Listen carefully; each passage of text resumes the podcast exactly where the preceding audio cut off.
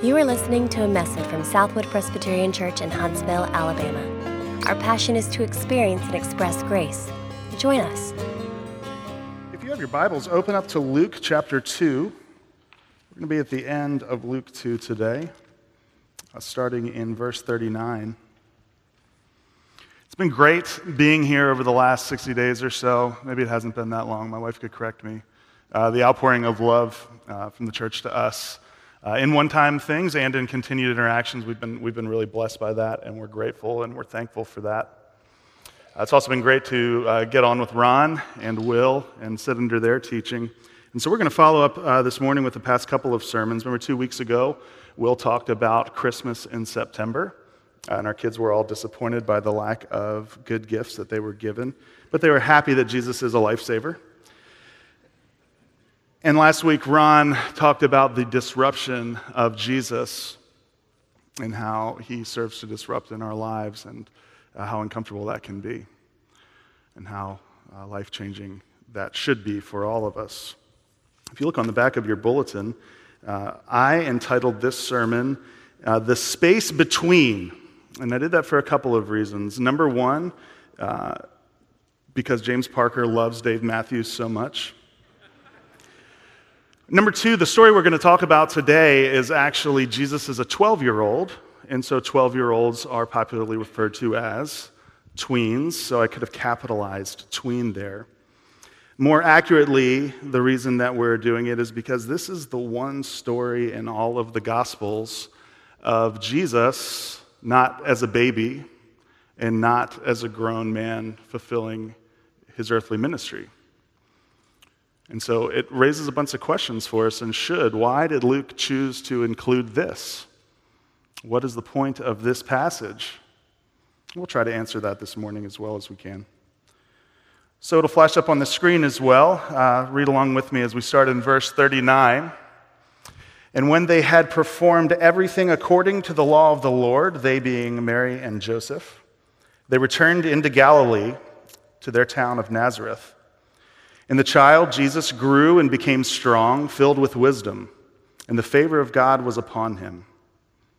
Now, we've skipped forward in time, now his parents went to Jerusalem every year at the feast of Passover. And when he was 12 years old, they went up according to custom. And when the feast was ended, as they were returning, the boy Jesus stayed behind in Jerusalem. His parents did not know it. But supposing him to be in the group, they went a day's journey but then they began to search for him among their relatives and acquaintances, and when they didn't find him, they returned to Jerusalem searching for him. After three days, they found him in the temple, sitting among the teachers, listening to them and asking them questions. And all who heard him were amazed at his understanding and his answers. And when his parents saw him, they were astonished. And his mother said to him, Son, why have you treated us so? Behold, your father and I have been searching for you in great distress.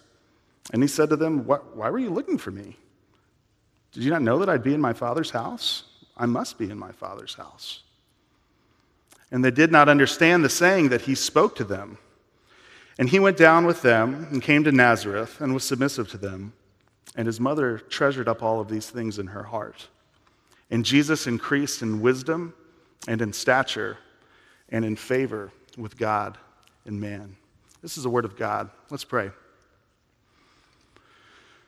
God, a text like this is strange and difficult to understand. We've been called to study your word and to read your word. We've been called to be on mission for you as your people.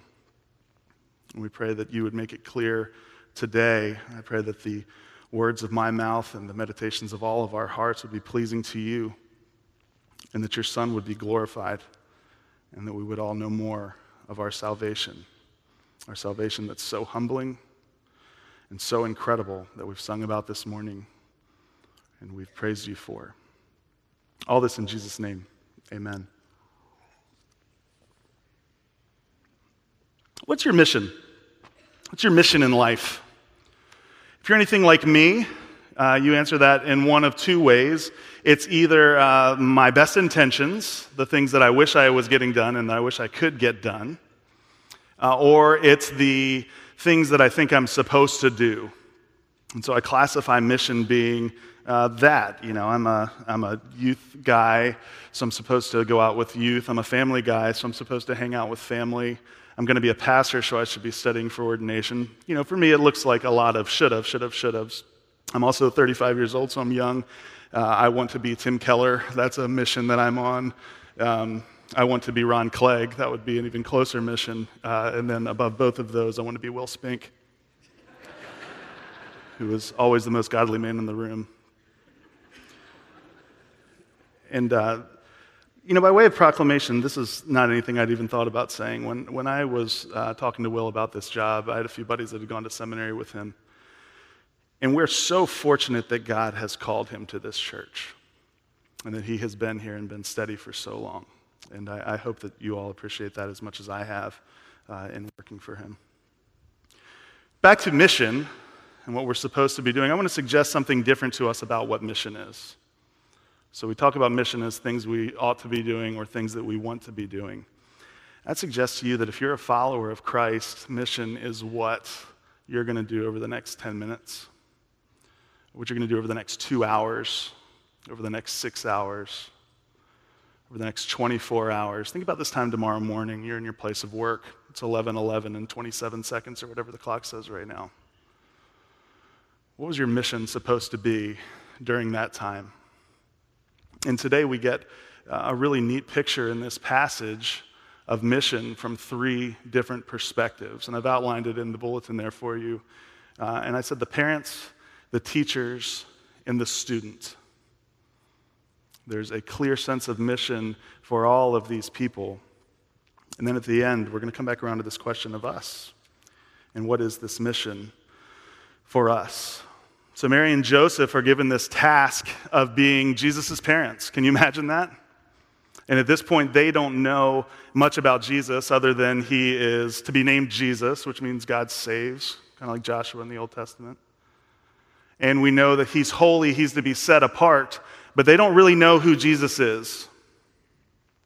So they're to raise him up, Proverbs 22 6, raise him up in the way of the Lord, right? When he's old, he won't depart from it. How have they been doing on their job? This passage tells us something uh, pretty good about that. We look at Luke 29, uh, I'm sorry, 2 39 and 40. And when they had performed everything according to the law of the Lord, they returned into Galilee to the town of Nazareth. His parents went to Jerusalem every year at the feast of Passover. These are good, pious people. They're doing exactly what they're supposed to do. They're raising their Jewish child up in the way of the Lord. They're showing him the things that he's supposed to be shown and probably keeping him from things he's not supposed to see. We see Luke 2 44 there. Supposing him to be in the group, they went a day's journey, but then they began to search for him among their relatives and acquaintances. I include that in this because they've raised a trust, trustworthy kid. How many of you would leave your 12 year old not really sure about where he or she was? Um, I, th- I think that says something pretty good uh, about Mary and Joseph. But you get to this passage, and I think it, it should freak all of us out who are parents. And if you're not a parent, it should still freak you out also, because they are a day away when they realize that Jesus is not with them. It's kind of funny, kind of not. They're walking the way that these things would happen. So maybe a whole group from Galilee comes down, maybe a whole group even from Nazareth comes down. They go to Jerusalem. They go up to Jerusalem, if we're using proper biblical parlance. They go up to Jerusalem to celebrate the feast. This is the beginning of the seven days of, of feasting. And they're traveling in a pack. The pace is set by women and children in the front, men, young men in the back, and then in the middle is kind of everybody else. So there is, uh, you know, we're in a good political season. It takes a village to raise a child. I'm sorry about that. Um, and they're expecting some kind of help to be given by the, by the village in, in keeping track of Jesus. And so you can imagine you got a 12 year old boy. He could be up in the front with Mary and the kids. He could be in the back with Jesus, I mean, with Joseph and, uh, and the men. And so it can be easy to go, oh, I thought he was with you. I thought he was with you. And so they're a day away. They're about 20 miles walk away when they realize, wow, he's not with either of us. Where is this kid? So that'll make you feel pretty bad about your parenting if you've ever even misplaced your child in a grocery store cooler or if you've uh, misplaced your child in a department store or something like that. So when they find him, what's Jesus doing? He's playing soccer in the streets with the other kids in Jerusalem. Or he's found some movie theater and he's gone and he's watching the newest uh, Captain America or whatever's out now. I'm sorry, I'm not very hip. Anyway, he's there doing what you'd expect a 12 year old boy to be doing, but that's not what he's doing. Where's Jesus? Jesus is in church, he's in the temple. He's hanging out with the teachers. Do you know how that worked? These men who'd studied the law their entire lives would sit up and they would play question and answers with people who would come in for the sake of refining young minds, for the sake of refining their teaching, and for the edification of the community as a whole. That's how that was supposed to work. And that's where Jesus is.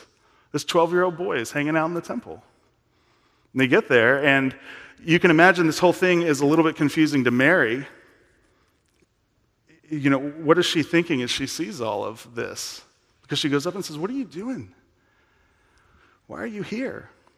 And Jesus responds, Well, didn't you know I must be in my Father's house? No, you're 12. I didn't know that. I thought you were supposed to be on your way back to Galilee with us. You can imagine Mary's confusion. But this isn't dissimilar from other confusing things that have been said to Mary throughout the story thus far that Luke is trying to communicate. So, what does she say at the end of verse 51?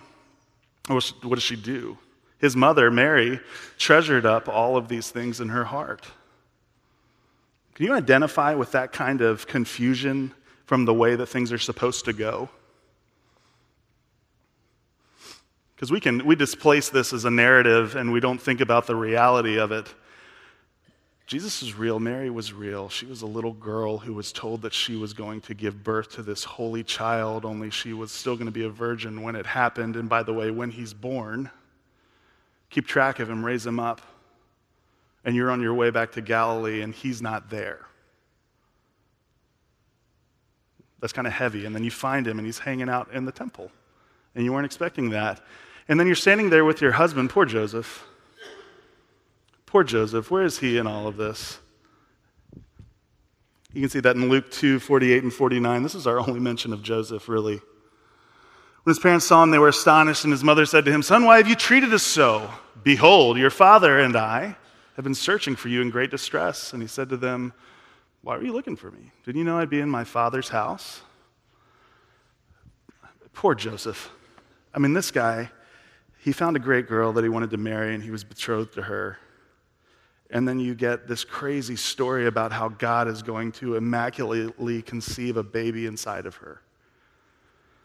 And you're supposed to show your face around like this is normal and no big deal and then you have the child, and you're raising this child who's supposed to be set apart, and you're not really sure why. I mean, can you imagine the daily, momentary struggle of being Joseph and trying to be faithful to this call?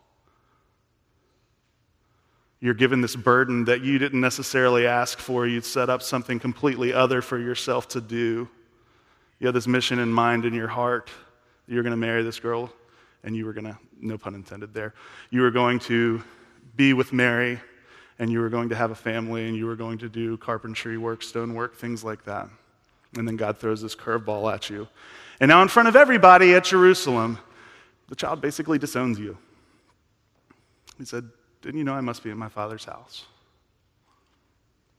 Poor Joseph. We can identify with this, I think. I want you to hear these questions about misplaced objective and misplaced mission and think about them as we go through this. Our next group of people are the teachers. So, how do the teachers respond to a 12 year old standing amongst them? First of all, I don't know why uh, child services wasn't called when a 12 year old was standing in the temple for three days with them asking questions. After three days, they found him in the temple sitting amongst the teachers, listening to them and asking them questions, and all who heard him were amazed at his understanding and his answers. What is the mission of the teachers of Israel? These people were the keepers of the law, the keepers of Scripture. Their whole mission and objective as the teachers of Israel was to know these things, to impart to the people so that this people, this chosen race, this people of God could be a taste of the kingdom, as Will spoke of a few minutes ago. A taste of the kingdom to the world around them. They were supposed to show justice and mercy and all of the things that had been passed down from Old Testament times. That's why the people, that's why the law was set up in the first place. Not so that people could earn their righteousness, but so the people who interacted with the people of God would see God and go, wow, what is this? We've never seen anything like this before. And now these are the same teachers. It doesn't say they liked Jesus. It doesn't say that, man, this kid's a prodigy. We got to get him on board. It said that they were amazed at his understanding and at his answers. And we can't lose in our minds the reality of the end of the story here that these are the same people in just a few years, 18 years or so, are going to be tracking this guy down, wanting him dead, and ultimately succeeding at that. And Jesus is just a little boy. We know from other scripture texts that he doesn't know everything. He's growing in wisdom and he's growing in understanding. And he's asking these questions, probably brought on from information that his pious parents have been exposing him to, that is probably exposing a lot in these teachers of how they've manipulated the law and how they're manipulating the people and how they're doing things that are contrary to what their mission and their calling as the teachers of God's law is supposed to be.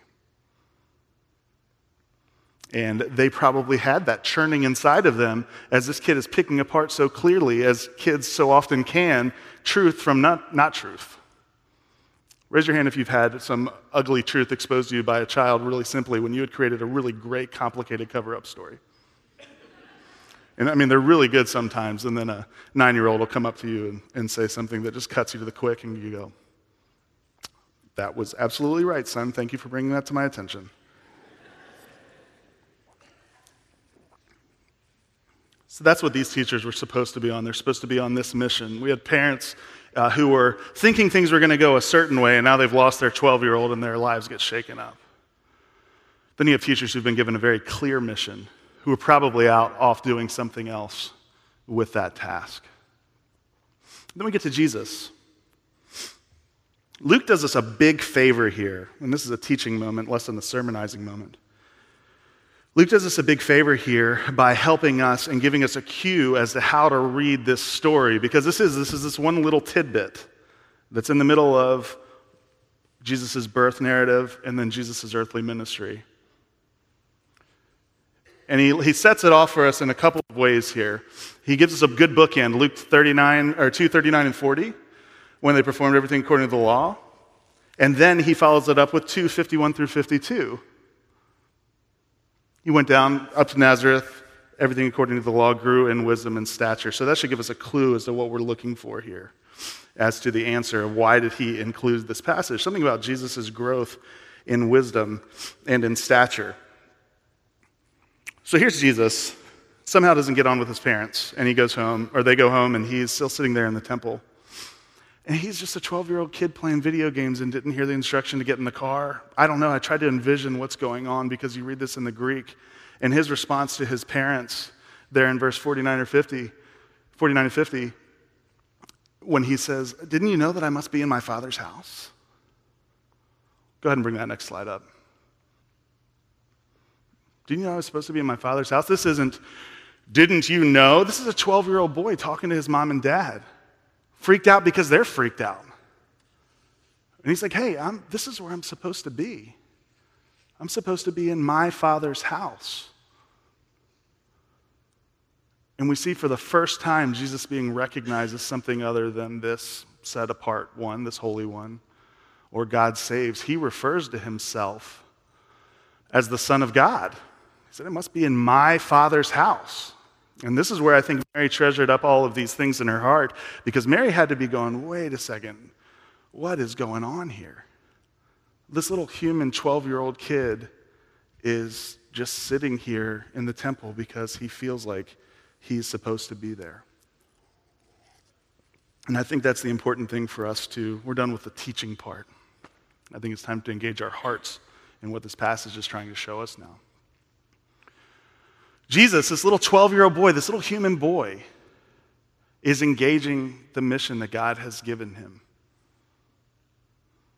And I think that that's the tough part for you and I to do because we are smart and we're older and we've uh, engaged with a career and an education people around us, Huntsville society, American society, and we have all of these expectations and these things that we think that we're supposed to be doing.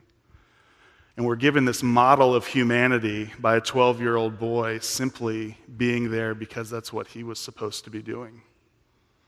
And this is the same boy who is on a mission that we read in Acts 2 has been set out that he's going to be murdered and he's going to be crucified. Can you imagine understanding prophecy and understanding Old Testament texts as he studied it? And he's kind of beginning to relate that this is going to be true of him.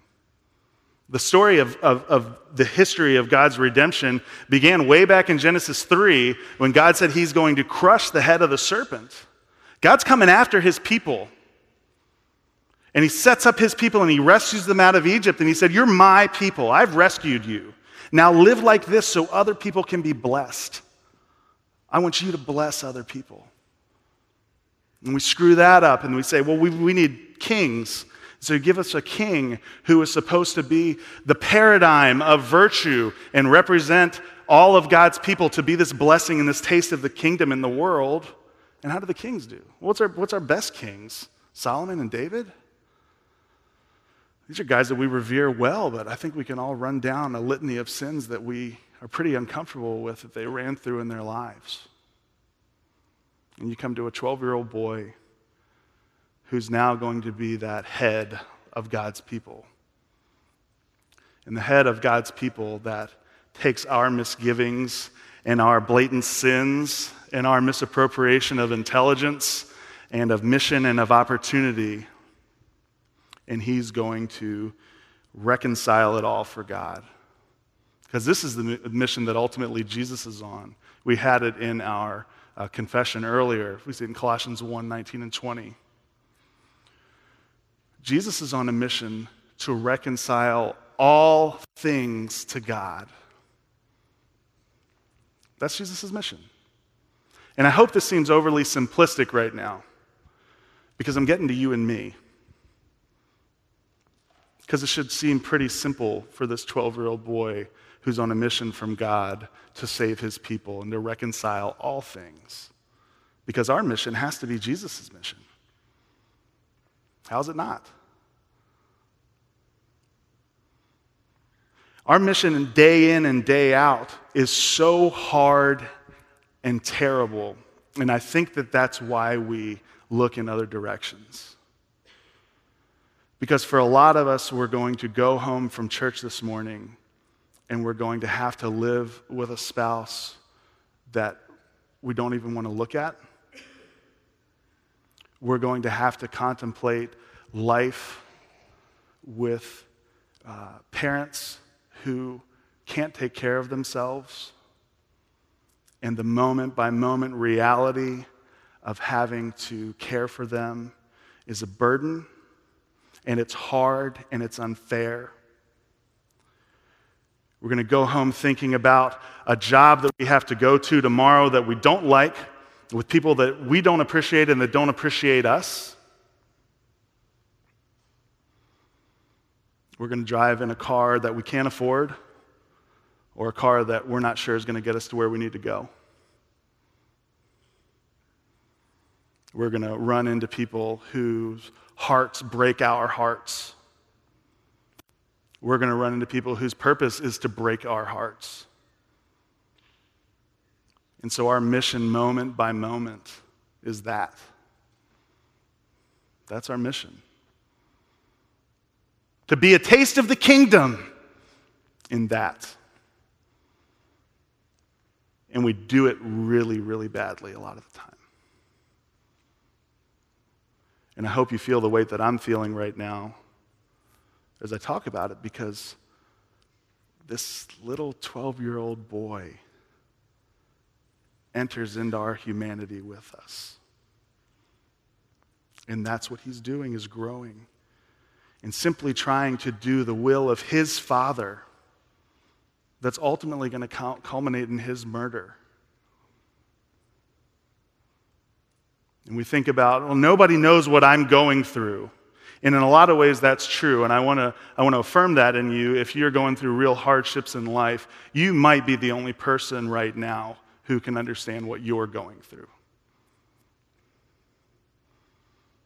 But I think that's also where this humanity of Jesus, he was tempted in every way. Bring up that C.S. Lewis quote. This is great. I was reading Mere Christianity the other day, and I thought, man, this is such a great quote. C.S. Lewis quote. we never find out the strength of the evil impulse inside us until we try to fight it. And Christ, because he never yielded to temptation, is also the only man to know what the full, to the full, what temptation means. He's the only complete realist. That's the guy who's on our side. That's the guy who entered into humanity, fully God, yet saying that being like God is something that humans can't grasp. And he emptied himself of that and he came down and lived with us. He lived in moments like this. Why did Luke put this passage in here? This is our God living as a human and growing and living perfectly in places that we think nobody else can identify with us in. He's in the temple baffling, baffling people who've been doing this for years. As Will said a few weeks ago, God is breaking through the silence with this perfect representation of us. And when we're in those holes, we're equipped and covered, and you have to do nothing. You have to do nothing to earn it. I was sitting up here earlier, and I don't remember what, what hit me. It just baffled me, though, as we were, we were talking about it.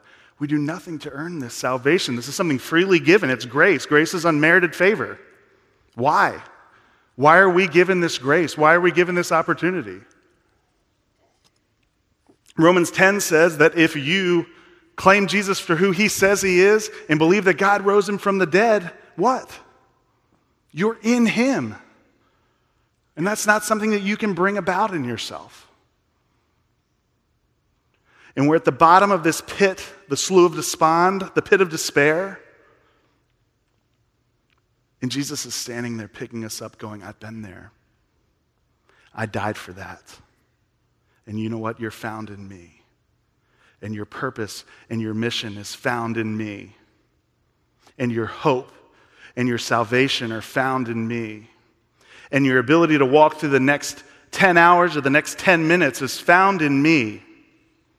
And my spirit lives in you and dwells amongst the people of God, and you all are found in me.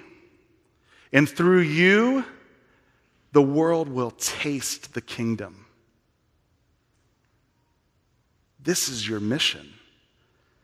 This is my mission.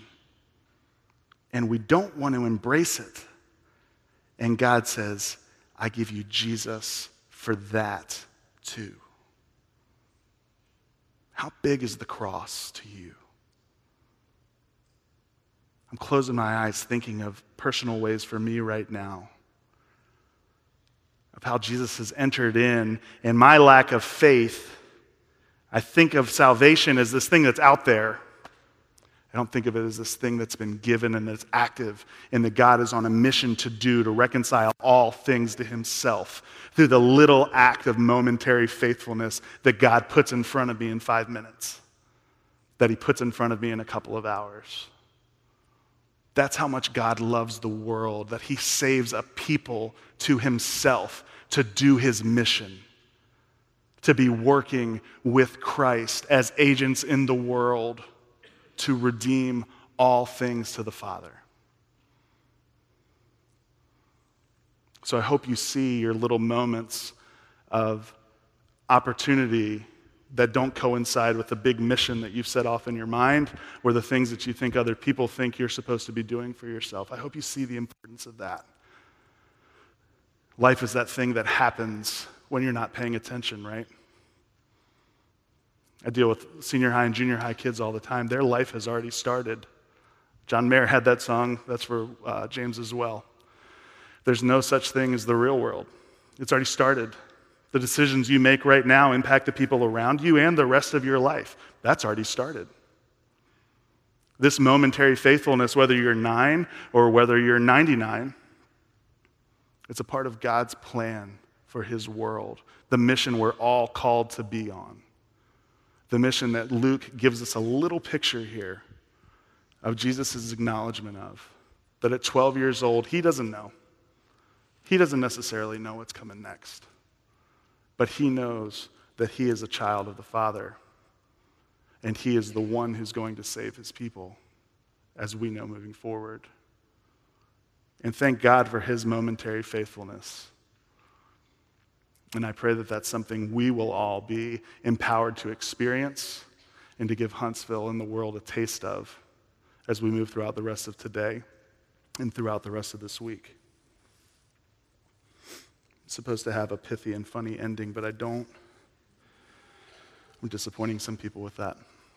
So let's just pray. God, why do you choose us? We don't deserve it. When we search our hearts, we know of ways that we have done wrong directly to you, to your face. We've despised those around us who are made in your image. We've thought as ourselves of ourselves as better than we actually are. We take lightly the mission that you've given us in this world to be people of light. But you gave us Jesus. Thank God you gave us you. You gave us your son. He lived like us. He lived perfectly. He lived righteously. Why do we deserve that? We don't, and we're so grateful. As we go throughout the rest of our time on this earth, whether it be five minutes or whether it be five years or whether it be 55 years, keep in front of us the reality of our salvation, the humility, and how humble we should be when we embrace that. And the calling that you've given us to love the world for your sake. I pray that we would be conscious of the souls around us and that we would be a community on mission for you. We pray all this for the sake of and in the name of King Jesus. Amen.